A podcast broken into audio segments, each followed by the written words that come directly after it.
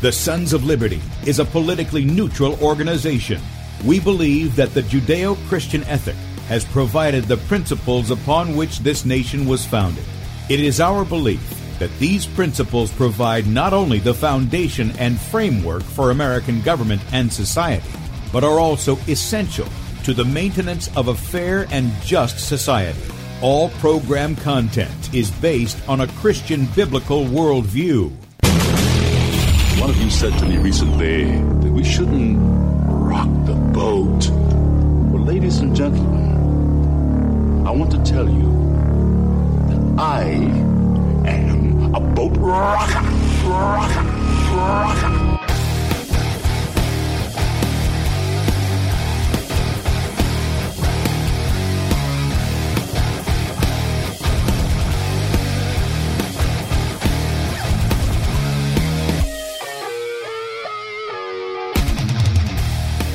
Good morning, America. Welcome, Christians, conservatives, constitutionalists, liberals, libertarians, communists, Islamists, LGBTQ, RSTUV, WXYZ people, and anybody else I may have missed to the Sons of Liberty radio show here on Red State Talk Radio. I'm your host, Tim Brown, coming to you live from the U.S. occupied state of South Carolina, the editor at sonsoflibertymedia.com. And for our Muslim friends, I'm the infidel that Allah warned you about. I hold to the book, the Bible, as the authoritative word of God. Glad that you guys have joined us here on Monday morning. I hope you had a great weekend, a great Lord's Day. And if you'd like to check us out online, please do so, sonsoflibertyradio.com and sonsoflibertymedia.com. If you would like to watch the video portion of the show, we're going to be showing uh, some documents, uh, statements, videos, and other things. You can join us at sonsoflibertymedia.com. Scroll down right on the right there. That's right, you can see the faces made for radio right there going live on sonsoflibertymedia.com. You can also catch up that live video feed on my Twitter account at FPPTim, my Periscope account at Setting Brushfires, our Facebook page at Bradley Dean SOL, our YouTube channel B Dean Sons of Liberty, beforeitsnews.com right there on the front page, and also dlive.tv at the Sons of Liberty. And finally, you can get us on Spreely, Gab, MeWe, Minds, and USA.life at Sons of Liberty or Sons of Liberty Media. If you'd like to call in at any time, you got a comment or a question, we're going to have guests coming on in a few minutes. 215 Top Talk, 215 867 8255. You can call in uh, with your questions or comments, and we'd love to hear from you. All right, real quickly, I'm going to get this so we can bring our guest on, and we're probably going to run over today. So I'm letting you guys know on Red State Talk Radio that if you want to join us later um, in the show after we're closing out the radio show, you can join us on any of those other platforms, and we'd love to have you. Or you can catch the archive at sonsoflibertymedia.com. Now, today, uh, the topic is going to be one probably nobody saw coming. The man who would be president's plane was shot down in 1983, but were the American people lied to about it? Well, we know them, our government has been lying to us for some time now. Uh, in 1983, a commercial flight was alleged to have been shot down by Russia, but facts have shown that the plane landed safely. Although President Ronald Reagan agreed with the Soviets that all aboard died in a crash landing. One of the men aboard was Congressman Larry McDonald, one of the few Dr. No's in Congress. McDonald was not only the president of the John Birch Society, but he was also on his way to becoming president of the United States. Yet, today, 99% of Americans don't even know his name. Now, before I bring my guest on, some people believe that the that this plane was taken down because this man spoke out. Now, this is a Democrat, okay? This is this this guy is this guy was a patriot, okay? And I want you to hear what he had to say. And for some of you out there, it's going to blow your mind that a Democrat actually talked like this. I'm going to play two two clips. This first one's short. It runs about almost three minutes, but you're going to be amazed at what you hear here. All right, here we go. Once again, we'll remind you that Congressman McDonald will be in Chickamauga this morning at 9, Fort Oglethorpe at 10.30, and Ringgold at 2. Whether you agree with him or not, I'm sure he'd like to meet you and hear your views. Uh, we were talking about the Atlanta papers a minute ago. One of the big complaints they have about you, and not just them, but, but people who are opposed to you say that although you do express your beliefs well, that you are not an effective congressman, that you're a lone voice in the wilderness, uh, you're a maverick, that anything you support is sometimes considered a joke by other congressmen. What do you think about those? Oh, it's very easy. Dave. All you have to do is ask for a definition of the word effective. Effective at what? Mm-hmm. Uh, now, they say, oh, you know me, effective at passing laws. Well, I personally believe that we don't need a lot more laws. I think we've got far too many laws on the books now. That's part of the problem. Our government is far too. We don't need more government, more laws. We need a lot less. I'm up there trying to dismantle a lot of this giant government. But let's stop and just think about when you, quote, pass a law with the current attitude in the Congress, what do you get in a law today? You get either more spending or more taxes or more controls. That's the three things. Let me ask you, which do you want? You want more spending? Uh, I think we've got too much. Do you want more taxes? I think we're taxed too heavily now. Do you want more controls over your life? Does, does anybody say, hey, look, I really believe the federal government needs to control me. I want to be a slave. Please tell me how to run every facet of my life. I don't hear many people saying that. I think most people say, I think it's time we get the government off our backs and out of our pockets. Yes, I think the people who believe that the welfare state is a disaster, the people who are trying to slow down this humongous growth in the federal government and the stifling of the American dream, uh, these are viewed as the mavericks. These are viewed. Uh, Congressman Phil Crane is viewed as being not effective. Congressman John Ashbrook, one of the great Americans of this century, prior to his recent strange, tragic death, uh, was an individual who was constantly criticized being not effective. And today, to be effective, you have to be one of those saying, more government, more spending, and more controls, more taxes. And I'm not part of that breed, and I'll uh, readily admit to that.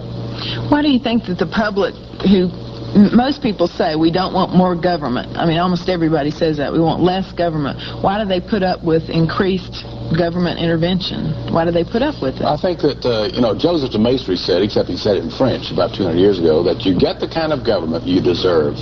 And I think that's true. I think the problem today is that we do not have an informed electorate. The average good person on the street, the average good citizen, black and white, Democrat, Republican, young and old, doesn't have the foggiest idea what is going on and their response to it. Okay, and we're out of time, Congressman. We appreciate you coming. Wish Amen. we had more they time. Don't Another know, hour. And uh, people, many people don't want to know. They they don't want to know these things. Now, this next clip is going to run a little longer, but you talk about somebody calling out communism. The Democrat Party, I've told you today, is openly communist. They're openly socialist. They're openly Marxist. Here's a Democrat in, in the early 80s who would call it out. Now, there it's going to include, right at the first, um, a, a brief report by Connie Chung at NBC where the plane had been shot down. That's the report that was out. Then you're going. Then we're going to transition over to an episode of Crossfire. Now, this Crossfire. Remember Pat Buchanan? He used to be on it. Larry McDonald was on it. I, this I want you to get a flavor for the plane that was alleged to have been taken down by Russia. Okay, and the major guy who was on it doesn't. I don't want to diminish the lives of other people because our guest had two family members on, but I want you to get a flavor for what was going on at the time and um, here's the clip. We're going to roll that now. The CIA warned a disgraced former President Richard Nixon not to get on this flight 007. But apparently they didn't warn Congressman McDonald. And uh, we want to know how the CIA. The official Soviet news agency TASS today reported that former President Richard Nixon was scheduled to fly on that ill-fated Korean jet that was shot down by the Russians. But TASS says Nixon canceled his reservation at the last minute because the CIA warned him against taking the flight. Because the CIA warned him against taking the flight. The Soviets had tailed the distinctively shaped commercial jumbo jet for two and a half hours and then shot it down. Uh, Mr. McDonald, I'm not a conspirator. Uh, I think even Buchanan would vouch for that. Uh, well, but you uh, are a Robert of Robert Council Welch. Foreign Relations. Robert You're- Welch. No, I don't think so. Yeah, I'm a member of the Council on Foreign Relations. Is that a And you- conspiracy? well, you've certainly. Well, it, Let me just tell you what Newsweek says that says this. The John Birch Society considers communism only one arm of a national of a master conspiracy in which socialist American insiders are plotting to establish world government.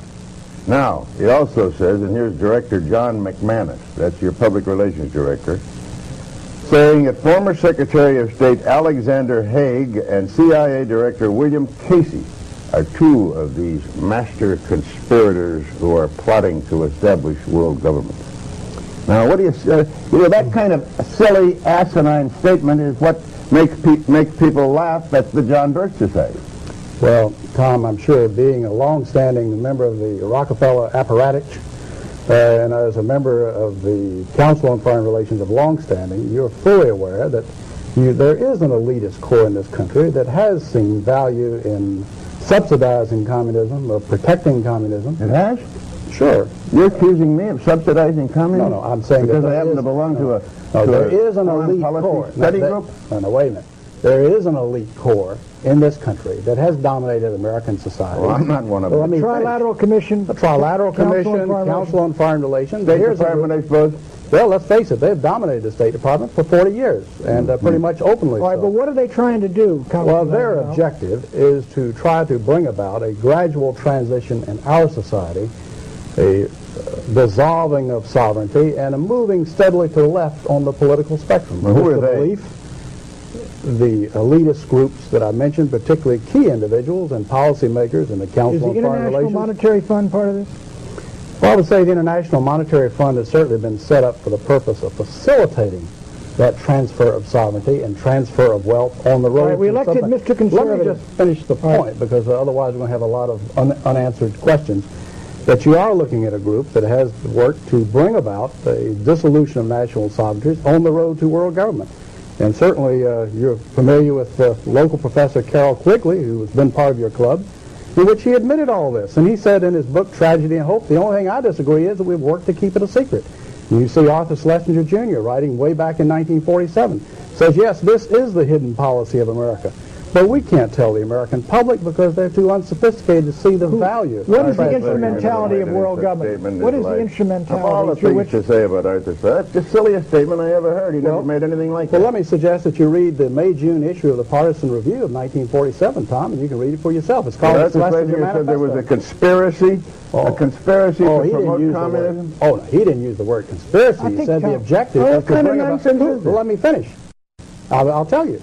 He said that the objective, the secret policy, which we can't tell the American public because they're not sophisticated enough to see the value, is that through a steady result of erosion of new deals, we bring the American society steadily to the left, All right. and through a sound concept of benign containment, we merge into the vital center of the socialist left.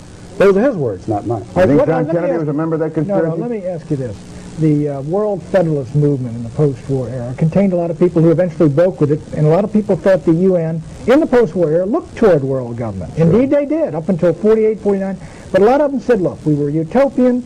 That's over and done with. We can't move. And a lot of them came in Kennedy's government. Uh, Schlesinger was in there when they were fighting uh, in Vietnam, launched the effort in Vietnam. Schlesinger was behind the Bay of Pigs. In other words, look, isn't there some move that occurred in the post-war era that now has been dissipated because nobody believes in the utopian ideal of world government anymore? Well, I think there are those that realize that moving straight from a prototype of the United Nations into world government perhaps is tactically impossible. But phasing out uh, increasingly national sovereignty into regional government uh, and phasing out sovereignties into international treaties in multiple areas The whole could be a route. the whole movement toward quote interdependence. Yeah. NATO is, uh, is part of the conspiracy. Well, there are certainly elements in NATO. There are people in, uh, in NATO who are very strongly dedicated to the defense of the West. Uh, but at the same time, you find in NATO a steady dissolution. You find a growing weakness as a uh, NATO policy uh, dominated by State Department policies that uh, has not worked. Well, it's uh, a regional grouping, and I think therefore it may be suspect by the John Birch Society. We're talking with Congressman Larry McDonald, who has recently been elevated, I guess, to chairmanship of the John Birch Society, succeeding uh, Robert Welch. We'll be back in a minute. Now, you tell me this isn't poignant to today. You can see the effects almost 40 years later.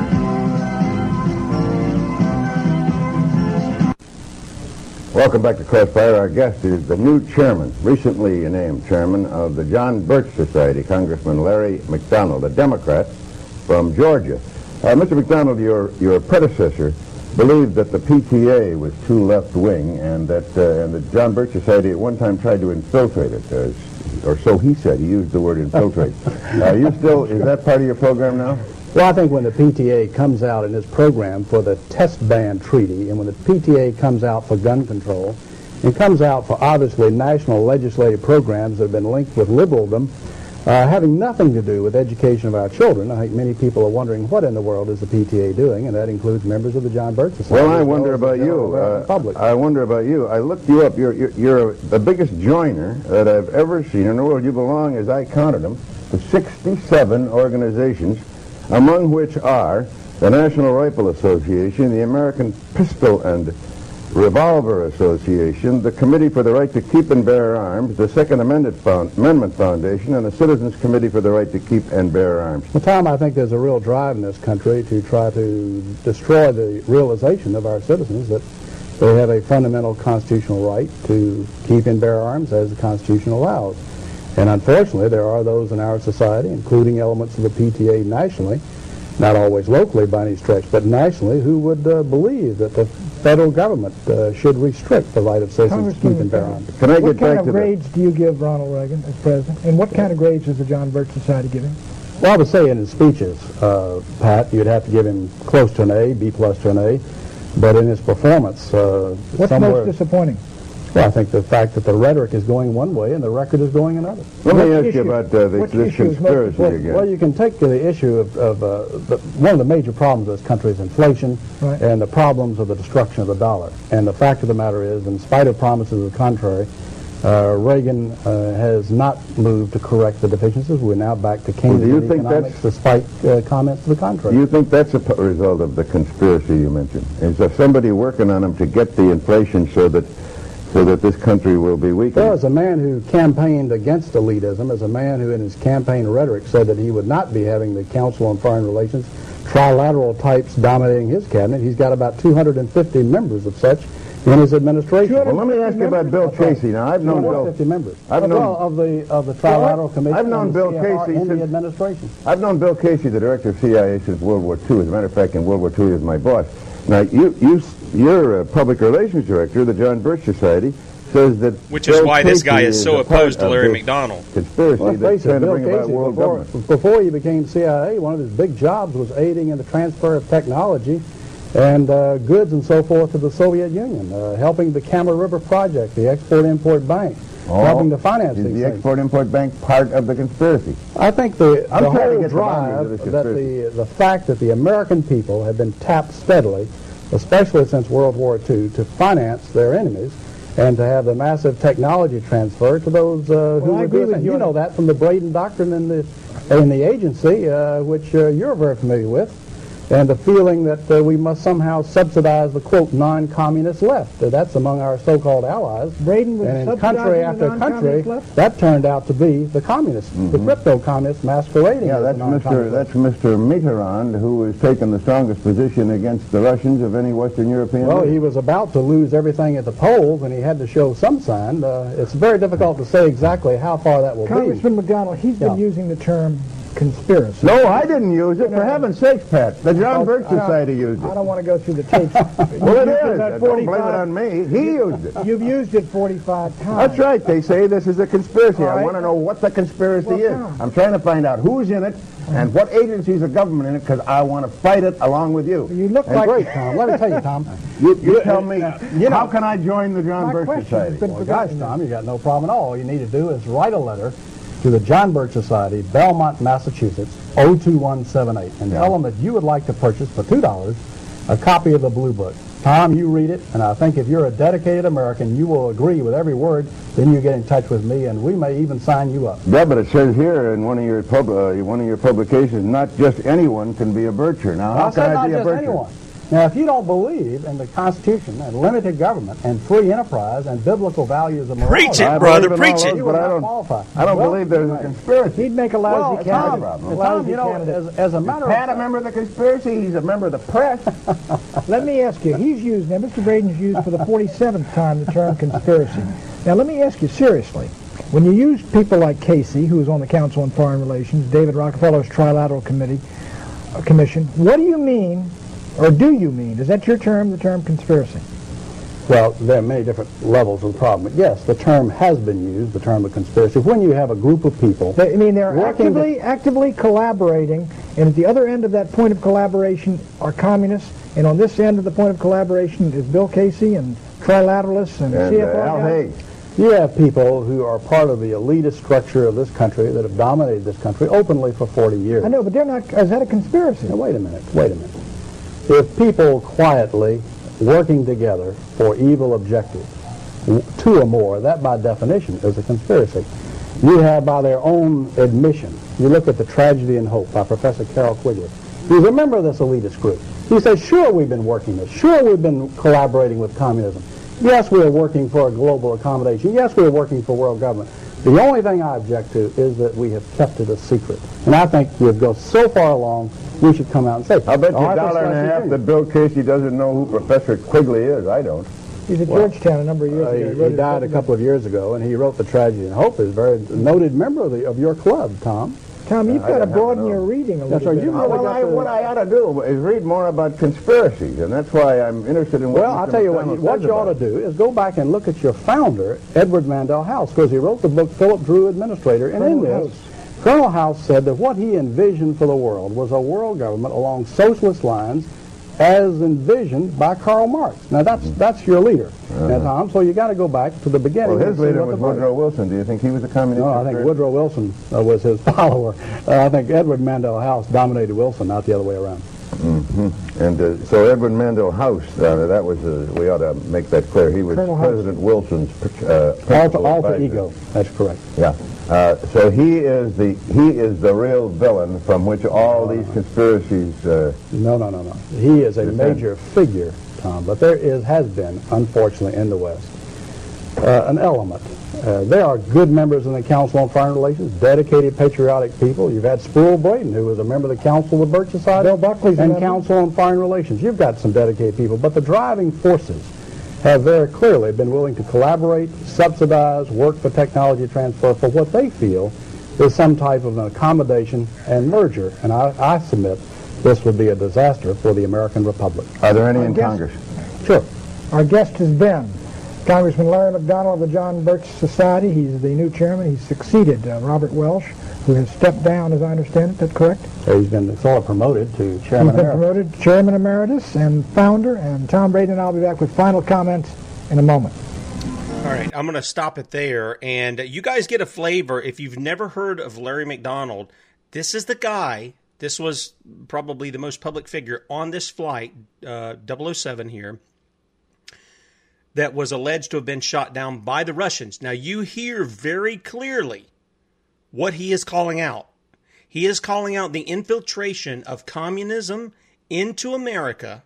This is this is 40 years ago the infiltration of communism into America to bring about world government. And you heard in the one part, regional government. This is USMCA, folks. If you aren't paying attention, the USMCA is not about getting you jobs. It's less than 200,000 jobs that are in there. It is about establishing a foothold in the West for world government. Congressman Larry McDonald was telling people, he was warning them about it then. Now, with that said, my guest this morning is Bert Schlossberg. He's basically a stone's throw away from me uh, in Fort Mill, I, I believe, if I got it correct. And uh, he had two family members aboard that same flight. And he has started a website called rescue007.org. He's also got a Facebook group that we'll be showing you in just a little bit. And he has uncovered all kinds of information that he believes the mainstream media has lied to us, no surprise there, and told us that it was shot down when he has information that indicates the plane landed safely, uh, the, the people survived, and I'm going to let him tell his story this morning on a Welcome to the Sons of Liberty. Uh, Bert Schlossberg. Welcome, Bert. Uh, thank you, Tim. Glad to be here. Yeah, if you can, um, if you will do me a favor, just tilt your camera down just a tad. I got your name right there in your beard. if you can tilt your camera down just a hair. and uh, tell us. Yeah, tilt it down just. Yeah, that's good. That's good right there. All right, tell Okay, us tell us a little bit about yourself and what you did uh, following this report that this plane was taken down. Who were the members of your family that were on board? Okay, aboard, on board the flight was uh, my father-in-law, Alfredo Cruz, and uh, a cousin of my wife, uh, actually. Those two members were aboard the flight. And of course, uh, when the plane was shot down, uh, that's the reason I got into it. Uh, my wife's uh, father was on that plane, and so it was totally personal and not interested in the politics of it. And I just wanted to know the truth of what had happened and so on. This was it. We all we all believed in our family that they were dead. There was no no doubt about that. Well, in 1988, uh, we immigrated to, to, Israel, and right now, uh, I and my family are Israeli uh, citizens as well as United States citizens. We have uh, homes in both places, and we have contacts in both places. Uh, when we got to Israel, uh, we decided to uh, to live in Jerusalem. This was after looking at uh, different places. We settled in a, in a neighborhood of Jerusalem. We were jutting out into the West Bank. I did not know that across from the valley that I can take a look was another neighborhood, and that was the neighborhood of Ramot.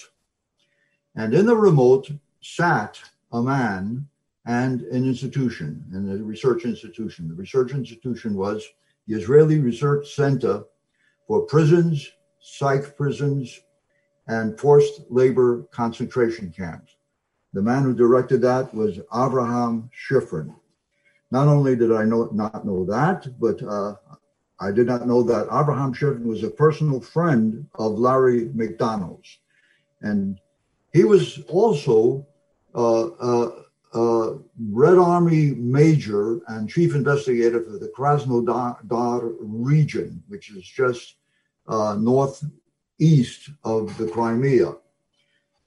And, and he had a virulent hatred for communism. This was due to his father being persecuted as a Jew and also his contact. He understood what communism was and had this hatred for us, and he was uh, became an, an, a spy for both Israel and the United States, and he acknowledges that that he spied for both of these countries.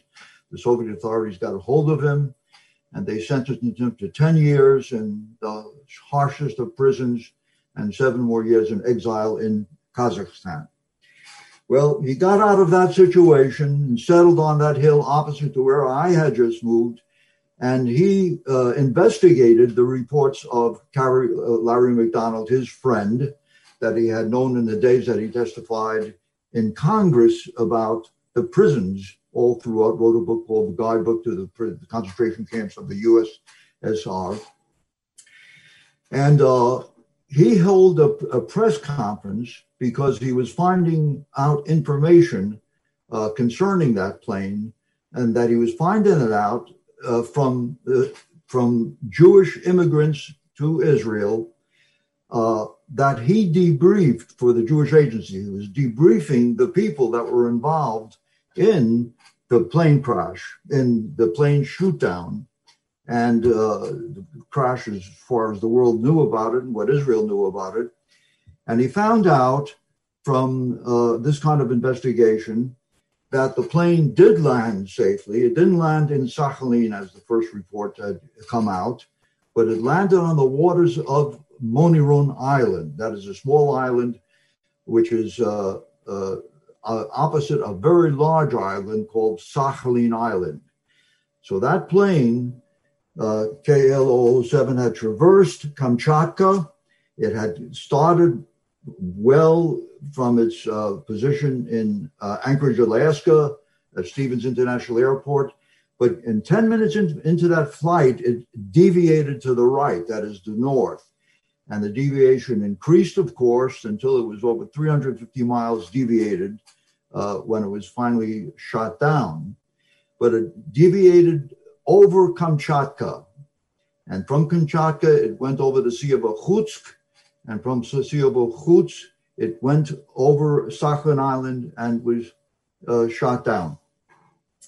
So, so Abraham Shifrin and that research center was investigating this, and I had moved, of all places I could have been moved to, it was to Jerusalem, and of all places, it was the valley uh, uh, it was a hill separated from a valley uh, in which the only center that specialized in studying about Larry McDonald and the shoot down was finding out information that they that they, that they were alive. Okay, uh, Tim, you uh, guide me where you want me to speak. Uh, yeah, that's that's sort of this is sort of where I want to go. I want to find out. Okay, okay, what what is the information you've given? now you've provided me uh, with several emails here. Um, one of the things that uh, had happened was let's see. Let me bring this up just so people can see this. This is a letter from Jesse Helms. Um, and it's to Boris Yeltsin. Let me let me give this real quickly here and have you comment on it. Because now, were you behind pressuring Jesse Helms to, to write this letter, or did he do this on his own? No, he did this on his own after having the CIA re, uh, examine the reports that were coming from Israel that the plane had landed safely. Okay, all right. So this is um, this is dated December the tenth, nineteen ninety one. This is to Boris Yeltsin from Jesse Helms, and he writes One of the greatest tragedies of the Cold War was the shoot down of the Korean Airlines flight KAL 007 by the armed forces of what then of what was then the Soviet Union on September the 1st, 1983. This event had elements of a personal a catastrophe for me since I was on the parallel flight that night of KAL 015 which departed Anchorage, Alaska, about 15 minutes after KAL 007. North, uh, excuse me, both flights stopped in Anchorage for refueling. I shall never forget mingling with the doomed passengers of KAL 007 in the transit lounge, including two sweet young girls who waved goodbye to me when they were called to return to their fatal flight. The KAL 007 tragedy was one of the most tense incidents of the entire Cold War. However, now that relations between our two nations have improved substantially, I believed that it is time to resolve the, mystery, the mysteries surrounding this event. Clearing the air of this issue could help further to improve relations. Accordingly, I respectfully request that the government of the Russian Republic gain access to the files of the former KGB and of the Ministry of Defense in order to resolve the attached questions. I hope that you will personally interview with the relevant authorities of the former Soviet Union in order to provide answers to these questions. The American people, indeed the families of all passengers on KAL 007, will be deep, deeply grateful for your efforts. Sincerely, Jesse Helms. Now, Bert, here's the question that I have. This is this is a shoot down of a commercial airliner. This is not a military um, aircraft at all, and yet, yet did was there any kind of serious response by our government again over this i mean in fact what we had was we had president reagan just going along with the narrative and and people may think i'm i'm tagging on reagan. Mcdonald was saying things about reagan. Reagan left us three times in debt more than when he got in office. Uh, ronald reagan is the reason we have the education system we have. That was tied to the soviets too. So uh, this is the problem that i have here bert is we have a plane load of people um, America, Americans are on board, uh, including a sitting congressman, and yet it, uh, there's no there's no serious dealing with the fact that it is alleged to have been shot down when your evidence uh, that you provide on your website rescue007.org says something completely different. Okay, uh, Tim, I can't, can't tell you how much I've uh, I've agonized over that same question. Why, why did our government not do more? And uh, I felt that uh, I know that there was resistance uh, to, to the research. There was resistance to my church. I, I might as well, I might tell you that most of the clear evidence that the passengers were alive and probably are still alive, especially the uh, 22 children which were under the age of 12 that were aboard that plane, uh, despite that evidence, that the evidence came up, uh, there was no response from the United States government. But I have to say that most of that uh, damning evidence that should have provoked a reaction came uh, in the last two years. And that is by the items that were being recovered that belonged uh, to those passengers. The United States had enough to work on uh, to push it and the information that was coming from Israel from the debriefing of the uh, of the Soviet the Jewish mili- ex-Jewish ex-Soviet military men that were becoming citizens in Israel, uh, this evidence uh, was startling that the plane had landed safely on the waters and it should have, have provoked the United States to do more, which we feel it didn't. Uh, that's true. Okay, uh, so I, I, I, will tell you what the evidence, new evidence, uh, shortly. But that letter that you read now, uh, that you asked, why did he write that letter? Where, what provoked him, or what moved him to write the letter? Well, his chief of staff at that time was Rear Admiral uh, Bud Nance, and he wrote a letter to the research center. And I saw that letter that he had written. And he said in the letter that the information that was coming from Israel, from the debriefing, and the other information that was coming, because it was a network of informers that Shifrin directed. You would call him nowadays a handler uh, that would go back to the Soviet Union and be uh, position themselves uh, in the towns that had grown up uh, of uh, ex-Gulag residents, like he was a Gulag resident. Okay, the uh, the the information was not acted upon enough. I don't have the full reason why that was so. Uh, but the most damaging evidence had come in the last couple of years. Okay, all right. Do you want to walk people through some of that evidence? Um, one of the emails that you sent me, excuse me, was regarding the shoes that the passengers wore for the flight. Uh, say that again. I could not hear that. One of the one of the um, emails that you sent me was regarding the shoes that the uh, the passengers wore on the flight. You said on Monday, September 26, yes. 1983, a delegation of seven Japanese and American officials arrived aboard the Japanese patrol boat uh, Tsugaru. I, I, don't know if I'm pronouncing that correctly. Met a six man Soviet delegation at the port of Novelsk on Novelsk. Okay, Sakhalin Island. Uh, KGB Major General A.I. Romanenko uh, I guess I'm pronouncing this correctly, the commander of the uh, Sakhalin and Kuril Islands Frontier Guard headed the Soviet delegation. Romanenko um, handed over to the Americans and Japanese, among other things, single and paired footwear. With footwear that the Japanese also retrieved, the total came to 213 men's, women's, and children's dress shoes, sandals, and sports shoes. The Soviets said that all they had retrieved they had found floating in the water or washed up on the shores of Sakhalin and Moneron islands. Uh, is that part of the evidence that's come out here recently, or is this some? This is this is older stuff. Oh, this is older stuff. Okay. Uh, of course, those 213 pair, uh, shoes uh, pairs are not. They accounted for 74% of the passengers. Uh, so 198 people. When you when you uh, uh, compare the shoes with with the number of the people, that's 74%. So there was time enough for the for for the plane. The plane at that point. the reason why there was time enough is the plane had started a descent a slow spiral descent over the island of Moneron, looking for uh, a place uh, to land that would be safe enough near land, and yet it had to be in the water. And uh, and so there was uh, those shoes were taken off most probably in preparation for a water ditching, and we know that there was a water ditching, and we know that the the uh, that they the crew of the plane uh, uh, announced, uh, and it was picked up by uh, French satellite, and it was played in ABC studios in Los Angeles. And it was Mayday, Mayday, Mayday, the three times that you say that when you go into the emergency.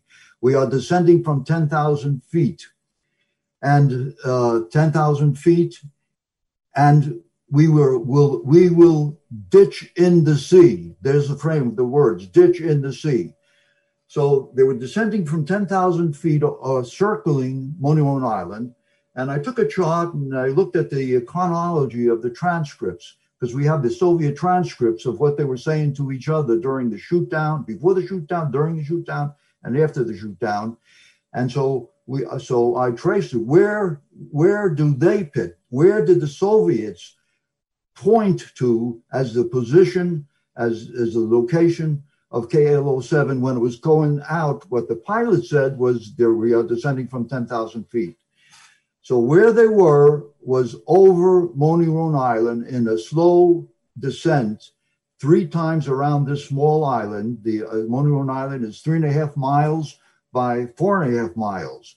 It's right next to big Sakhalin Island, but it's just a small island separated by the water.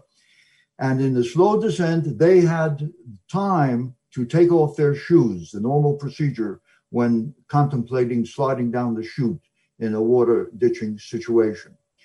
So that's so that's what the these shoes were returned. They were dry cleaned. There was no need to dry clean, but the Soviets uh, dry cleaned them. And with the shoes, there were other clothing objects and uh, and cards of passengers. Some of the cards were retrieved and examined, uh, but there were cards too. And strangely enough, there were no watermarks on these cards. That is, the person that saw them was Tommy Tolles. Tommy Tolles was the press secretary for Larry McDonald. He had gone to Chitose uh, Air Base in Japan, where all this was eventually brought, and he found cards which had not passed through water, and there were uh, no stain whatsoever with the shoes. So the importance of that shoes is how come the Soviets were able to get 213 shoes uh, and there, and not bring back, not claim any body? Why were there no bodies uh, uh uh, which are, should have been on the water, floating on the water in a major in a, in a major supposed uh, crash, and there was no luggage. And uh, many people said, "Why? How could the shoes have appeared when there was no bodies? And how come even there was no luggage when the divers, Soviet divers, 15, 14 days after the shoot down, Soviet divers who were civilians went down and were amazed that there were no bodies down where there's supposed to be bodies, and there were no shoes, and there was no other evidence of luggage. There was no luggage whatsoever. So that's why these these uh, these shoes are important. There should have, if there, if if as supposedly as some people had said, that the crustaceans in the sea had eaten the flesh. Crustaceans do not eat bones. There should have been bones of passengers. There was no bones. There was no sh- uh, there was no uh, bodies, and yet there were shoes. At least there should have been bones in the shoes. There should have been feet in the shoes. Why can you? How can you collect all this and not have the bodies? Well, the obvious question that I have here is they would have been doing this immediately upon impact. They would have they would have gotten people gathered together to do this. So this wouldn't be a thing that would have lasted a long time uh, with them going and, and dealing with this. Furthermore, there's some information too um, that you that you've provided that the the I guess the pilot who took the shot uh, said he knew it was a commercial airliner before he even shot at it. Is yes. that correct? That's right. He said that. Uh, first of all, uh, this is uh, this is uh, Gennady Osipovich, the pilot of the Su-15 that launched the two uh, missiles uh, toward uh, KL 007.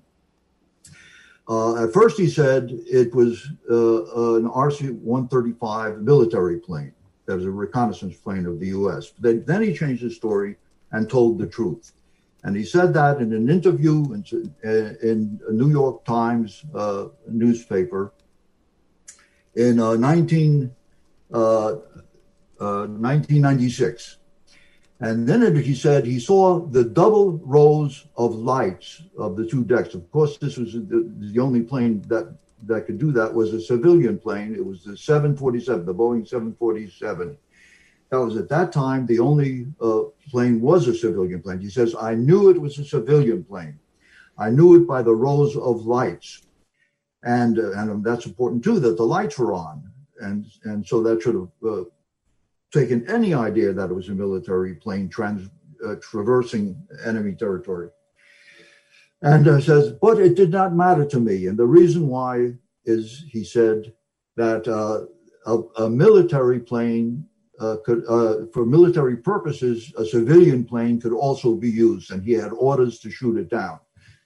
So he did not tell his superiors that he saw the double lights but he just knew at the time that it was a civilian and finally admitted it in 1996.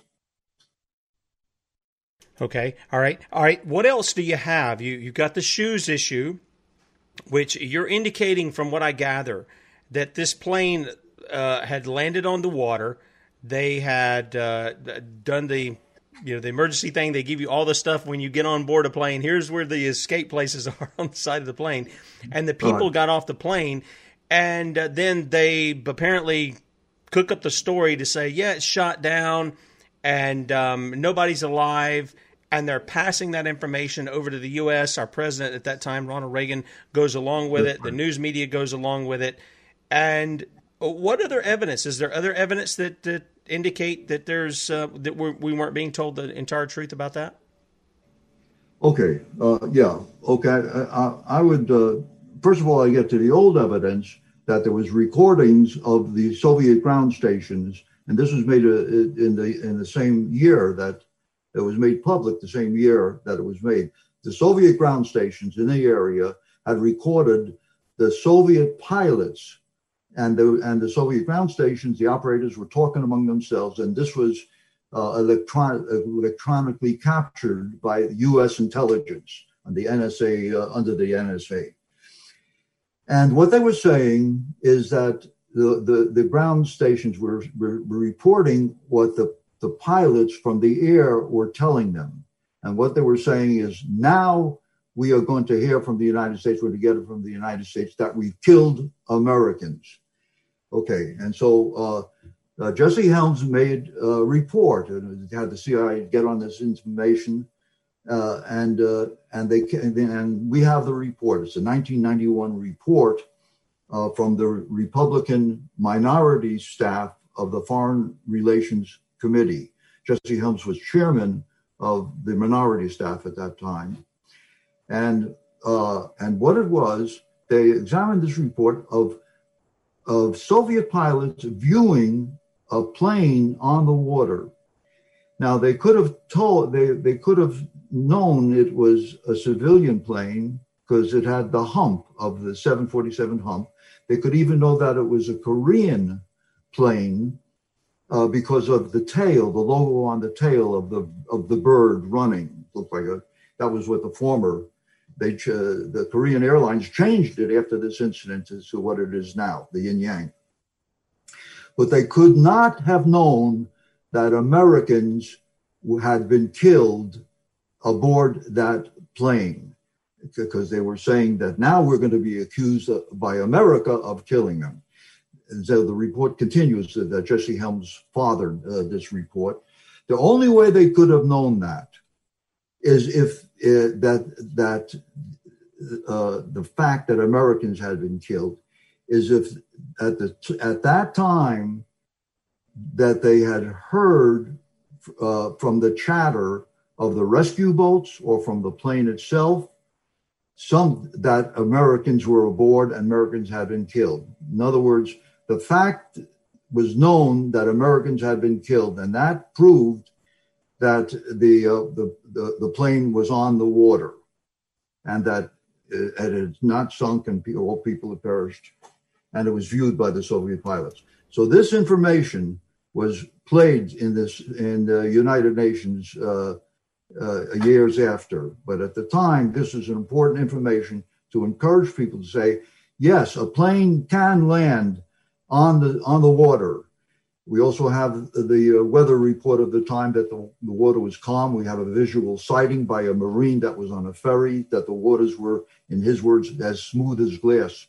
So there's no question that the plane could stay on the water uh, for a period of time, enough for the passengers to be taken out.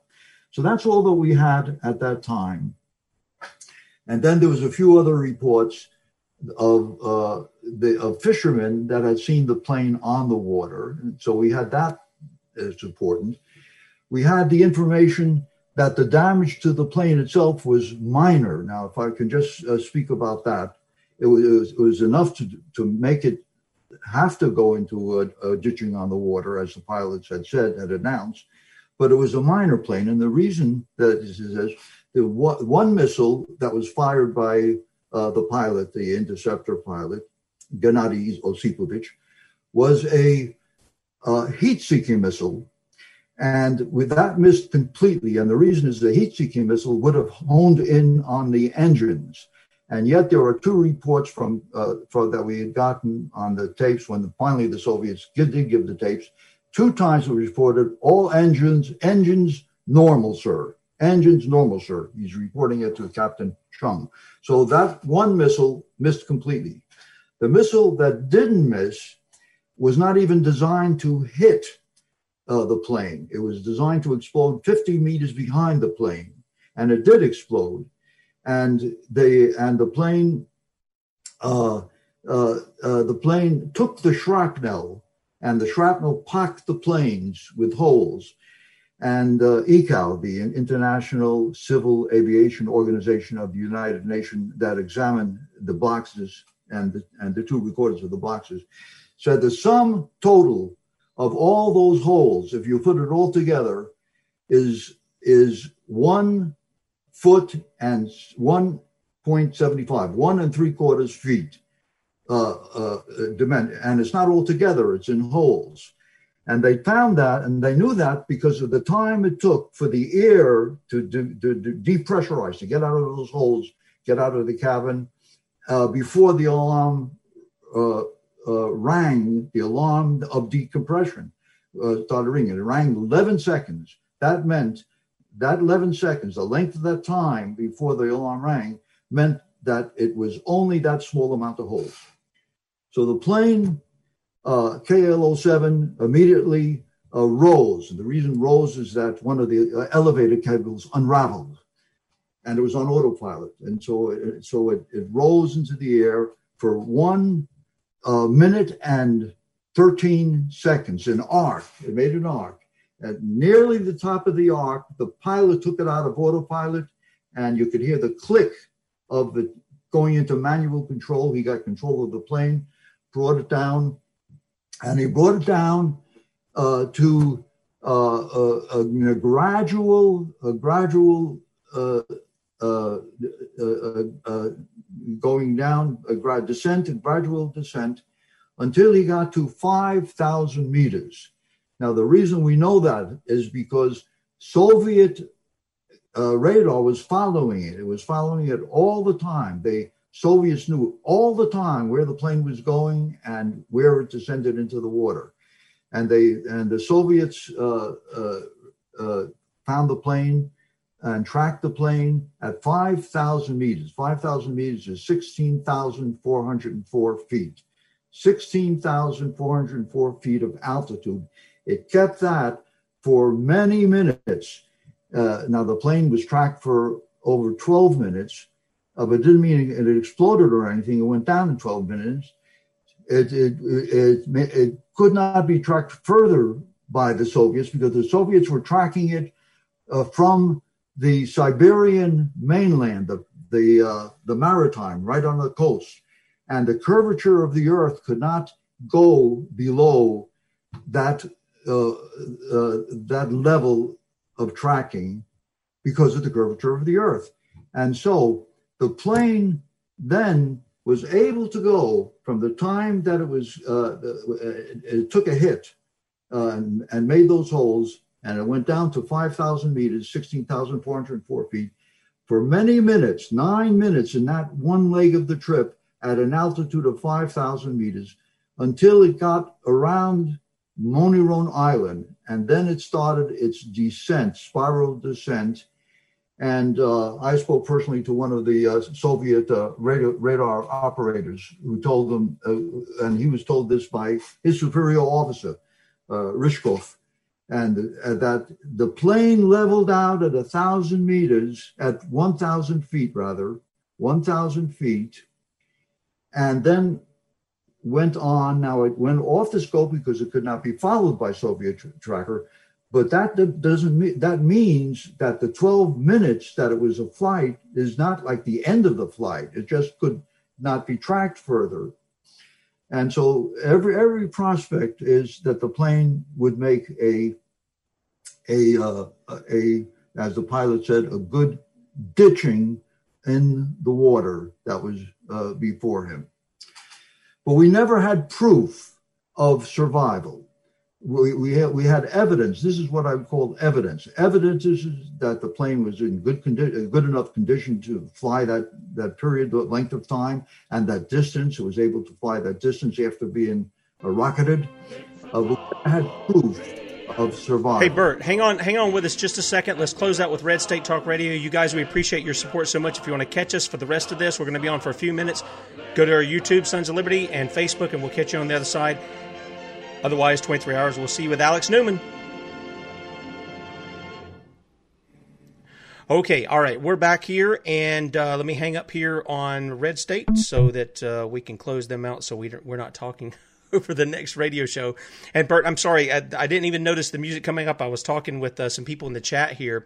Let okay. me let me ask you. Do you want to finish your thought, and then I want to ask you a question.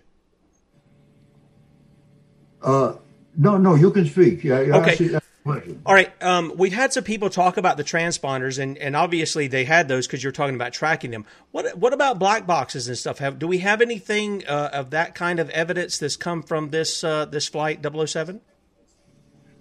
Oh, okay. Uh, I, uh, Tim, I'm very sorry. I'm That's a little okay. hard. Could you just repeat your question? Yeah. Do we have any evidence like black boxes? You know, the record, the flight yes. recorders. Do we have those? Yes.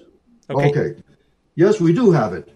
In uh, uh, all, all, from the start, the Soviets said we don't even know the plane was shot down. Then they said it was shot down, but it was a uh, but it was his fly plane. Then they finally admitted in September 9th, of uh, just a few, uh, nine days after the shoot down. Uh, yes, it was a passenger plane, but we shot it down, and but it was being used as, as the military. But we don't know where it is. Well, that was false. They knew exactly where it was. Uh, and they had, when the plane was shot down, they had the military divers go first, not the civilian divers. They had the military guy, divers go first and uh, and they removed the black boxes. Now the black boxes are not black; they're really orange. But there are two boxes. One is uh, the the cockpit voice recorder, and we have them taped now.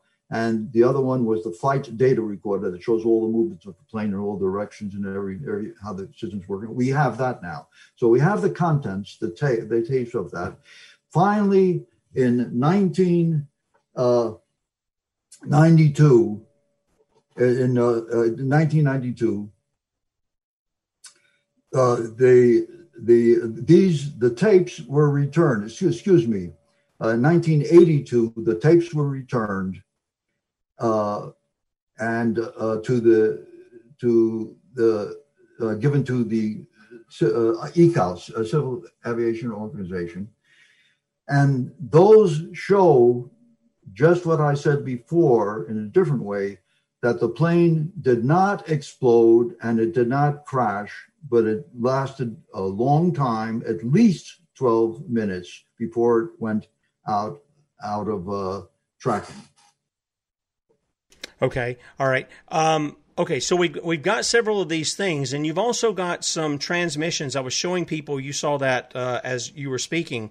Some of the transmissions back and forth between the Russians over yes. what was going on there. So we have that. What is there? Is there any evidence that you can think of now that there that some of these past you mentioned some of the the smaller children especially um, might still be alive? Is there anything that within the past couple of years that might indicate that to you? Uh, yes. Uh, again, this is older information, but it's new to everybody. I'm sure that are, that are listening, almost everybody. Uh, Larry McDonald was located.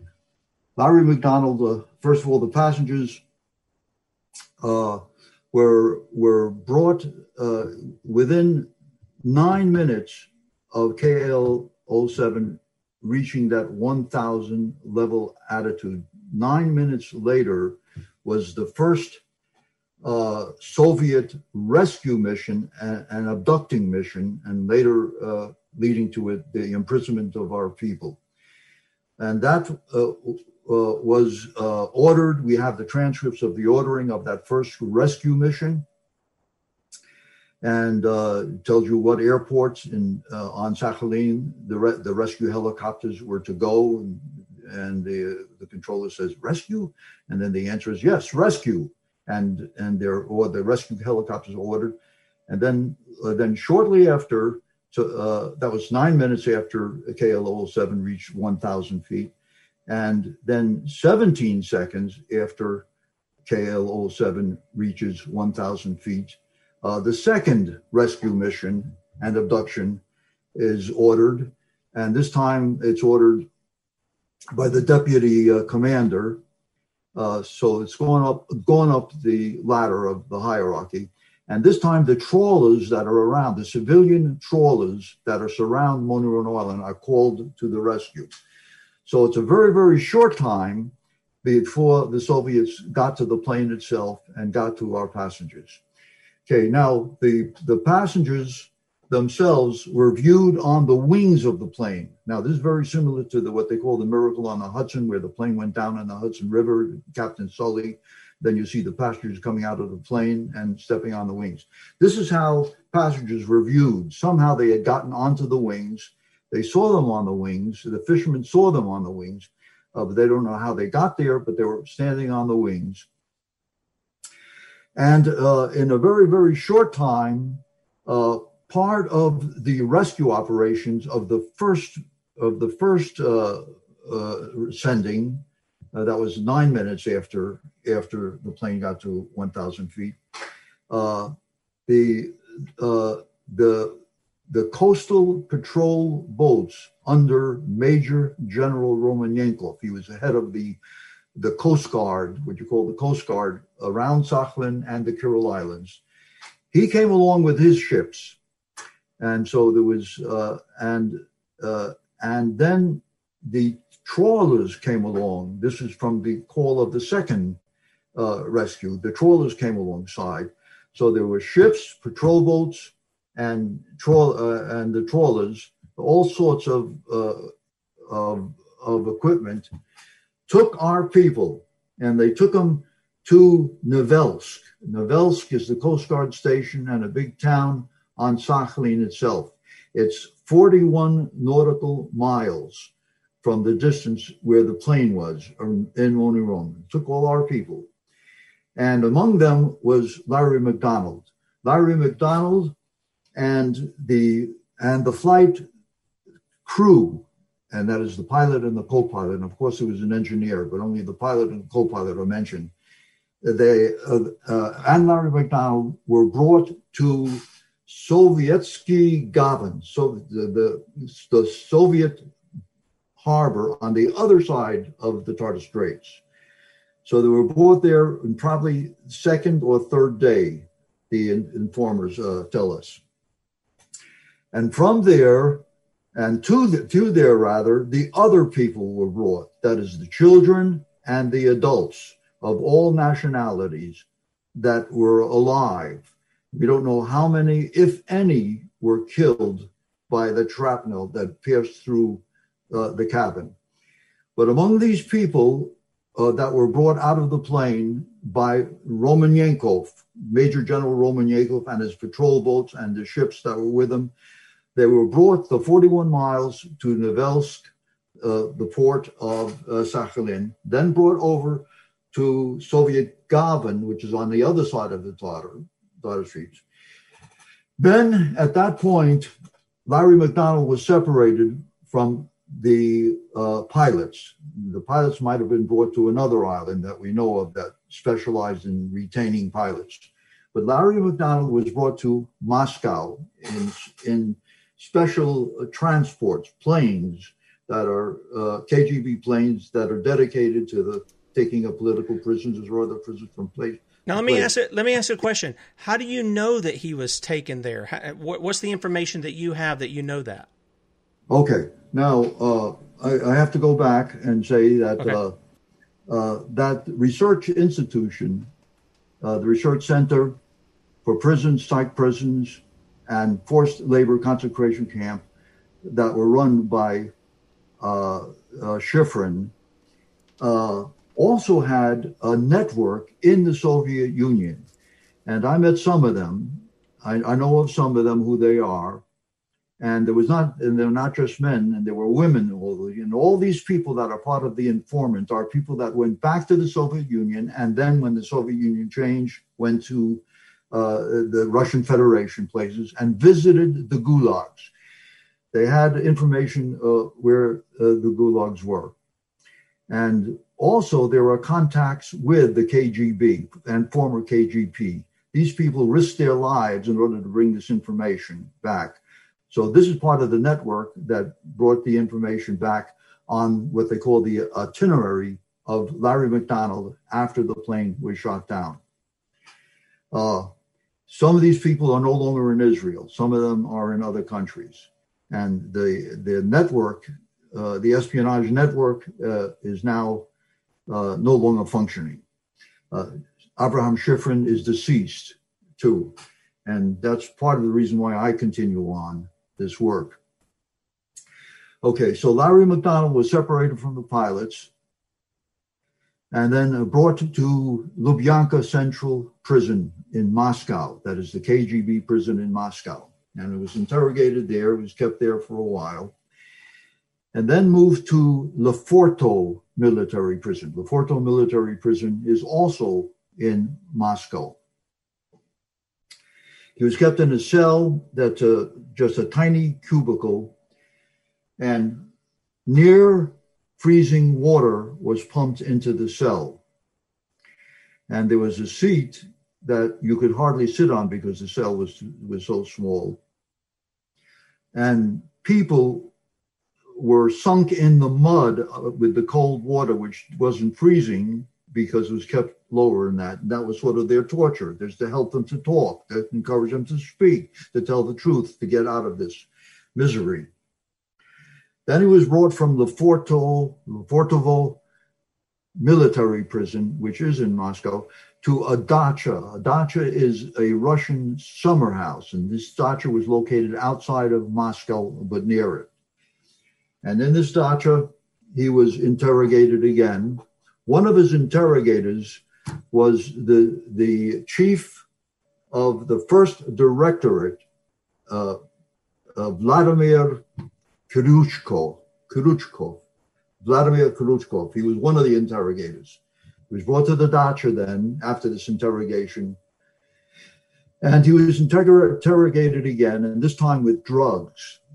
And the reports that come back from these informers that had been sent from Israel and worked with this research center was that uh, he lost his identity. That is, before because of the use of the drugs, uh, part of the process is to is to get a person out of his identities. Now, this has been written about, uh, and uh, and Abraham Shifrin himself, who was involved in uh, as a major in, in investigator, uh, speaks about this. They were called charm schools.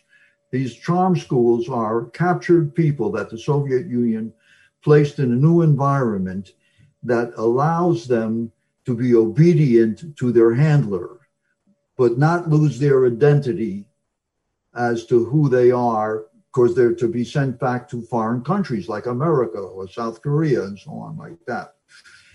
So Larry McDonald uh, lost his is uh, uh, you, you can say his will, so the reports are from this uh, drug use, but still had an identity as an American, and uh, this possibly had to do with using him subsequently as an obedient slave. Then, after the dacha, he was sent to Kazakhstan. Uh, Kazakhstan, of course, at that time was part of the Soviet Union, was not an independent country, and was brought to Karaganda. Now, they, uh, the people that I work with, uh, uh try to find out the reason for this. Trans- Karaganda in in Kazakhstan was a transit prison. That is, you go from one place to another place, and you go to Karaganda as, a, as the hub. But it's all prisoners that will take this route. Of course, it's city independent of that, of the thing. And then, uh, because Karaganda got into the news as a center of nuclear research, and this was uh, there was a talk in our Congress about about uh, Karaganda and the place it, it holds in nuclear Soviet Soviet nuclear knowledge. because of that, Larry was taken out of that place and moved to another prison, also in Karaganda, and this is in the town of Temir Tau. So this is the Temir Tau prison. Now, Tim, I also sent you a picture of of that uh, an age uh, computer age picture, and on that picture you can clearly see what what uh, Abraham what uh, uh, Larry McDonald would have looked like by the time that he got to Temir Tau. When he got to Temir Tau, it was 1995. The plane was shot down in 1983. There's, now it's 1995. Spending all this time in various places. Uh, and in 19, uh, and that's the last contact that we've had with uh, not not me, but the people have had the informers and the research center operators uh, of the last contact is in 1995. In the computer age picture, you see Larry, what he would have looked like in 1995, and it's very very clear. You see the scar, the deep scar on his left nostril down to his lip. That's Larry McDonald's scar. So he was identified by two wardens of the prison of Temir Tau as being there, in their words, probable prisoners. This is this is the one that we saw uh, with the scar. That and that photo was brought to them by the uh, these emissaries from Israel uh, that were working for the institute. So that we know the most about of all the passengers. Uh, uh, among the girls uh, were among the children were Noelle and Stacey Grenfell. Noelle and Stacey Grenfell.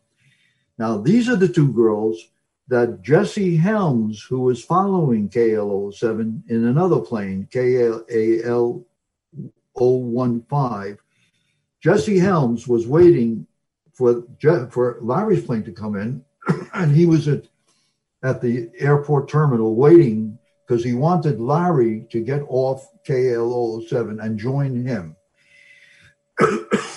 With him was other uh, congressmen and uh, senators. Senator Steve Symms from Idaho, Carroll Hubbard, Congressman Carroll Hubbard from uh, Kentucky, and these and Jesse Helms with Larry McDonald were on their way. The reason they were on these planes, they were on their way to Seoul, Korea, ostensibly to celebrate uh, at Korea the 30 year mutual defense agreement between the United States and South Korea. That's the reason, ostensibly, they were on those planes to get there. Okay. But All right. okay. Now I don't have the image. I did, for whatever reason that didn't come through.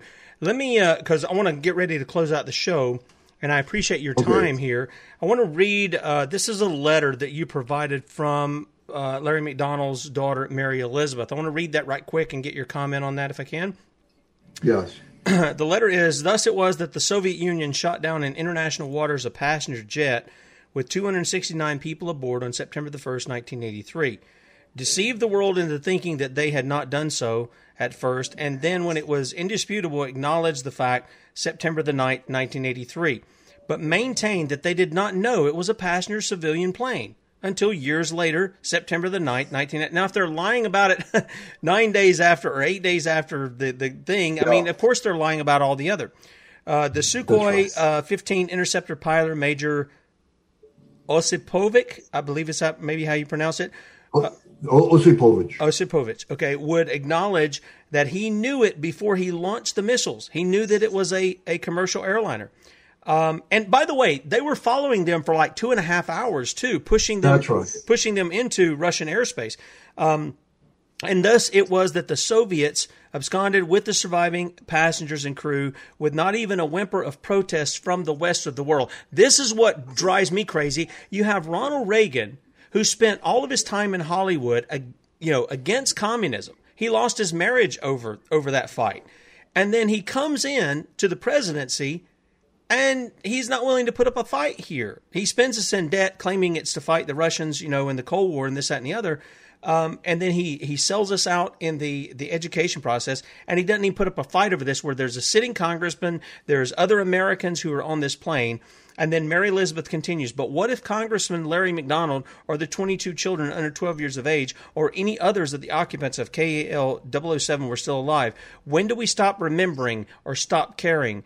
Um, Mary Elizabeth is obviously the daughter of uh, Larry McDonald here. She says, He is my father. I want the truth. After so many years, not a day goes by that I do not think about him and how much I miss him. You know, my heart goes out to her because, uh, you know, Bert, it's it's something when somebody dies in your family. If you're expecting it, it's still a shock. If it comes suddenly, it's a shock. But you you have a body there. You can see.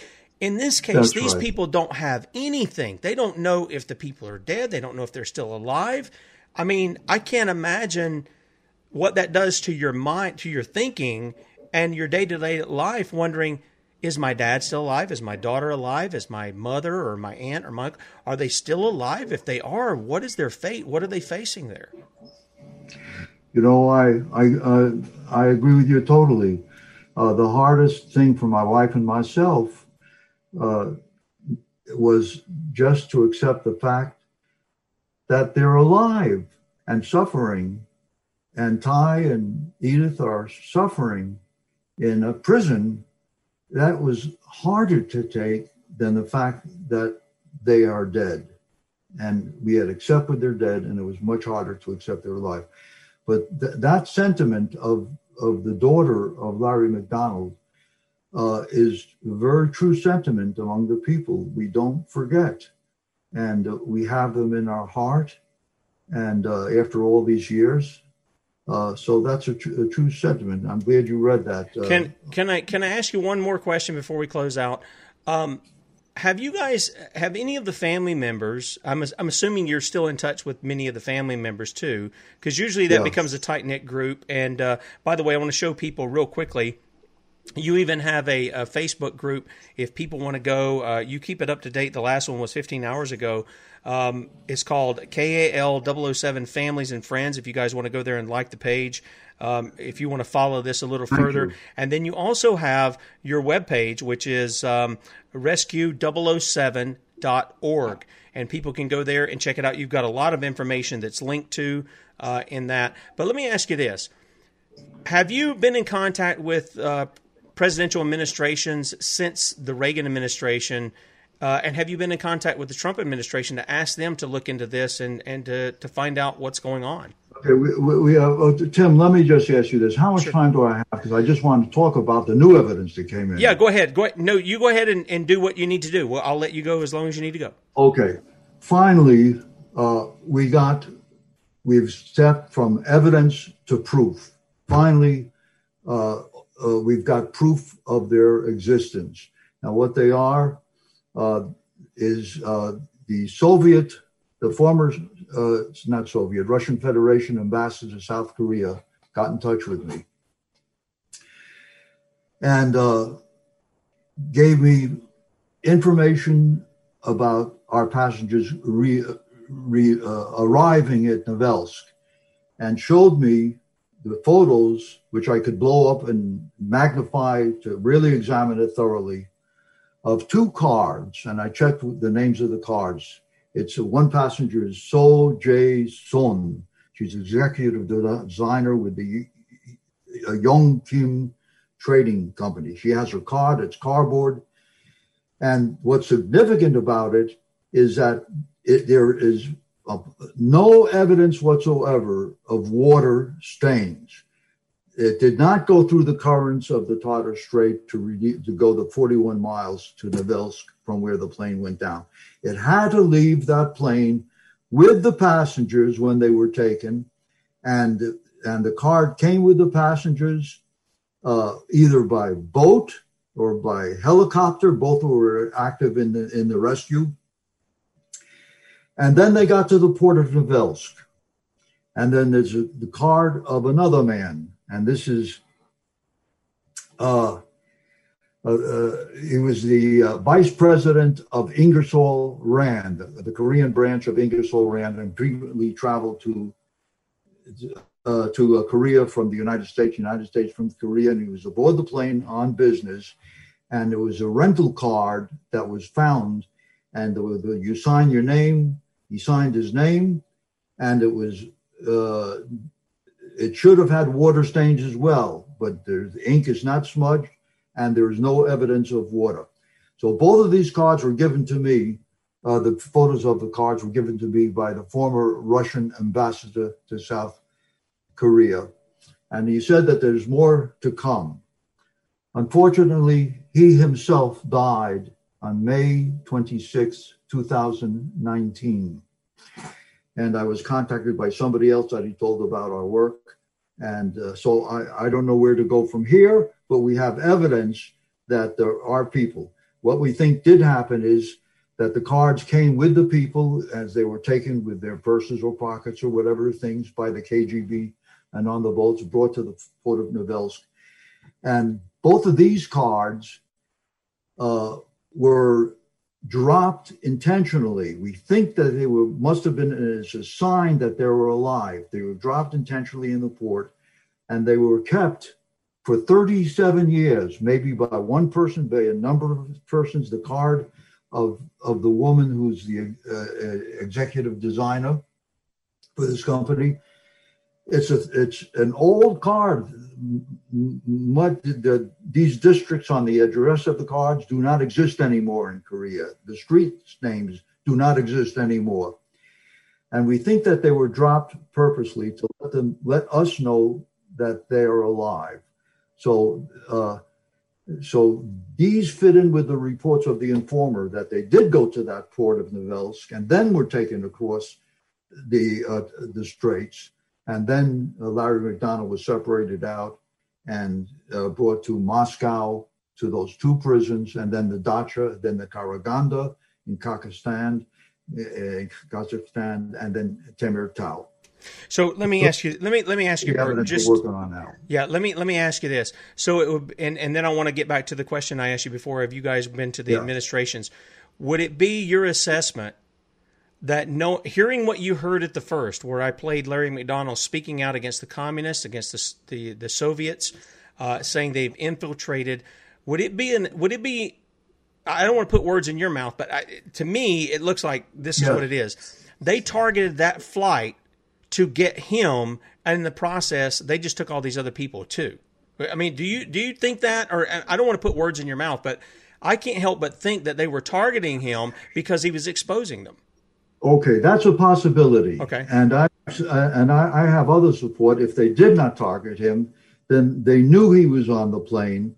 Uh, I sent you about the, uh, the, the there's a satellite station which is which is at an American airfield, Offutt Air Air Base, and uh, and the, those people contacted me that were there that should have got the message with a warning from the plane. It could have been sent, and because the plane they knew the, uh, the U.S. reconnaissance plane knew about KL-07 and knew that it entered into harm's way.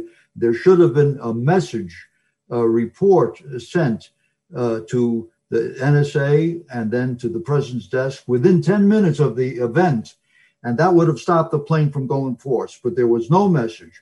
The reason why there was no message is because that satellite at Offutt Air Base a, a, NATO satellite that was manned by U.S. servicemen. That satellite was sabotaged, and uh, their their transmission their their transmitter could not operate, and there was a hot swap that should have immediately got into it, and the hot swap was also damaged. so there was no so they could not receive the warning message. Okay, the people that worked at that satellite when they contacted me they came to this conclusion that had to be sabotaged from the inside, and it had to be a sleeper who was there a long time and accepted as one of the workers at the satellite station in order to do that type of sabotage. That's their evaluation of it. So that would mean that that shoot down of KL07 was also planned and they knew that they had to cut off communication from the plane when it entered into their territory. The deviation uh, could have been planned intentionally to bring it into that area. So that's and I do not have. Uh, it's, it's so it's horrendous for me to think of the possible implications for the United States, who cooperated, who co- cooperated at that level, and who kept knowledge away from other people.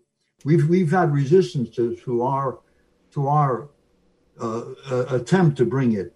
And by the way, we did go to Washington and we did speak to the staff of the aides of the Intelligence Committee, the Senate Intelligence Committee, and the uh, and the uh, representative, the House of Representative Intelligence, uh, and the excuse me, um, uh, and and the the Foreign Relations Committee. We spoke to their aides of the Senate, and they said they would contact us me to, to tell us the progress of, of this of their work on the information that we were given them. We gave them uh, the information I told you, but uh, also a lot of other information that that had to do with American POWs, which were also sent to the same places that the KALO 07 uh, people were sent. That letter that you read, uh, that was dated on the 5th, uh, December 5th, uh, 1991, uh, from Jesse Helms to Boris Yeltsin, that that letter, excuse me, uh, on December 10th, that letter was preceded by five days with a letter that Jesse Helms wrote to Boris Yeltsin also, with a lot of senators signing with him.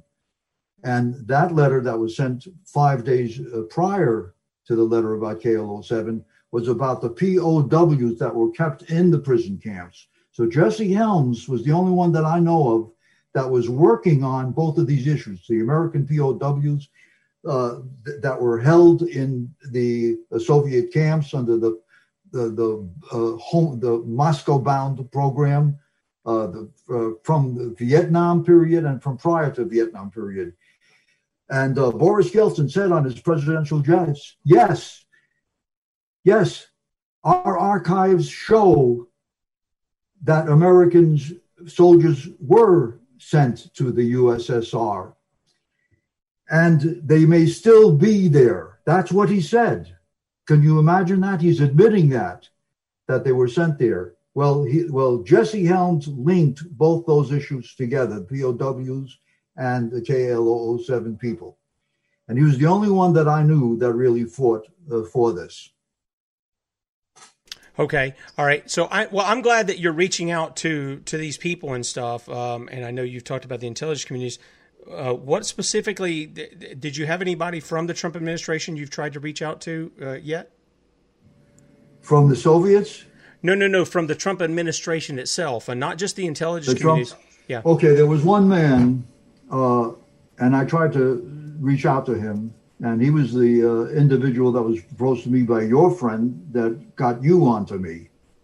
Oh, uh, Evan. That's right. Yep. Okay. Evan, the one that tried to get the other other one, uh, and then he was moved out and had another position, so that did not go through. Okay. Like I would like Trump actually to work on this.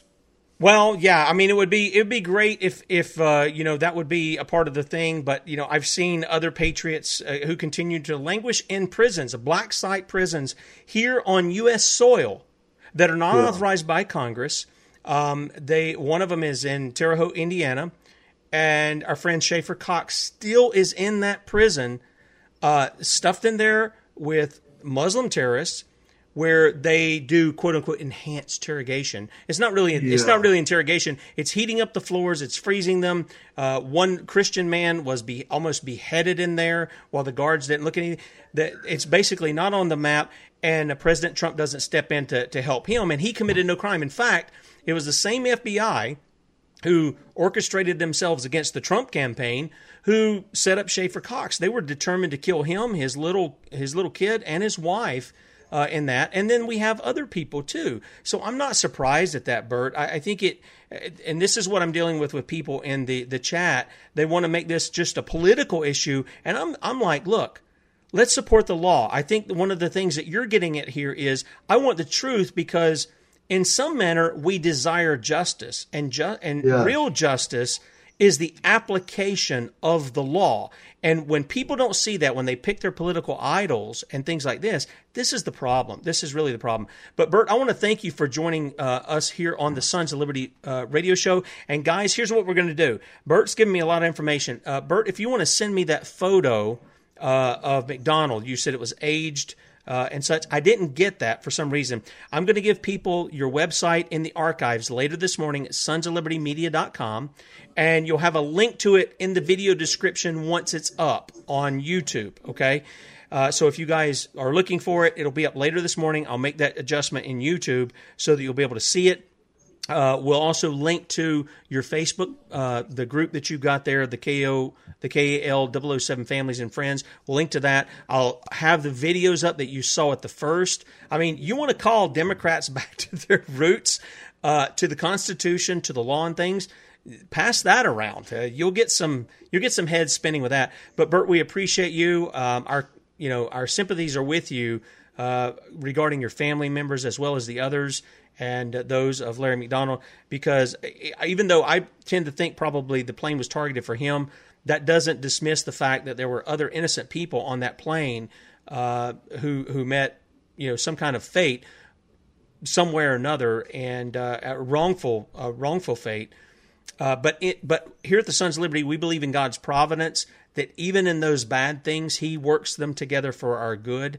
And uh, but but my desire, I know as well as yours is to know the truth and to bring justice on those who were involved. And so I appreciate your time coming on this morning. Tim, I could just say thank you for being in your position and having me on the show. And I, I look to God to, to for His mercy and good to bring bring this about in your people and all the people that you you're you're feeling for. So Thank you, Tim. Yeah, thank you. Thank you, Bert. Okay, guys, we're going to close out the show. And uh, again, we appreciate you, Bert, coming on with us. 23 and a half hours. Alex Newman is going to join us. Lord willing, we're going to talk BLM and witchcraft as well as the Great Reset and what that's really all about. It's not what you're being told from the Trump administration, it's going to be something else. You don't want to miss that. Join us then. We'll see you.